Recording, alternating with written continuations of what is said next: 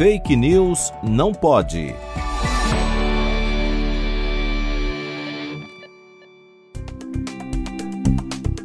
Com a recente aprovação de vacinas contra a Covid-19, muitas dúvidas válidas sobre sua segurança permeiam as redes sociais. Mas muitas dessas dúvidas estão associadas a fake news e conspirações. As vacinas, como qualquer outro agente imunobiológico ou medicamento, causam efeitos colaterais ou eventos adversos. No entanto, em geral, são leves, como inchaço e dor no local de aplicação, e os eventos adversos graves acometem somente uma minoria dos pacientes, especialmente os alérgicos a algum componente da vacina, como a ovalbumina.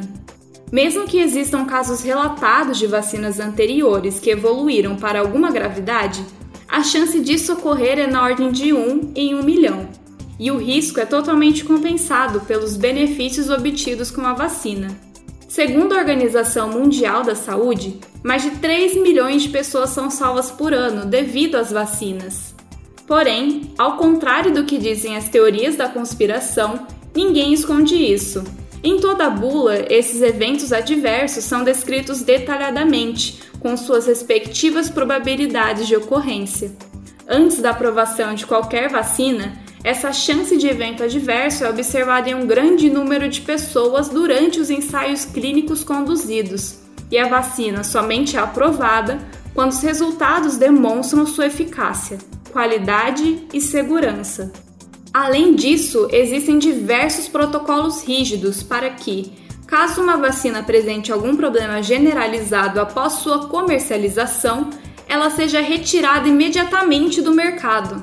Inclusive, temos aparatos de órgãos regulatórios, como o Sistema Nacional de Vigilância de Eventos Adversos Pós-Vacinação, da Anvisa, que avalia de forma rigorosa os casos de pacientes que relataram algum evento adverso pós-vacinação, para estabelecer uma ligação concreta de causa e efeito entre a vacina e o evento adverso.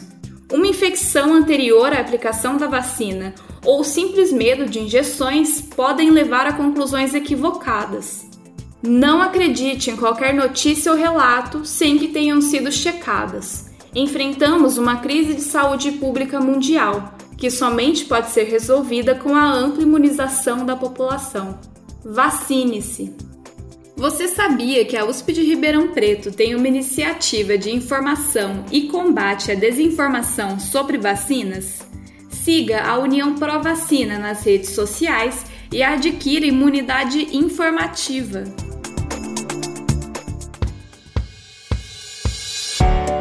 Fake News não pode. Apresentação: Laura Colette Cunha. Produção: Vide Academics e Pretty Much Science, em parceria com a Rádio USP Ribeirão. Revisão: João Vitor Guimarães Ferreira.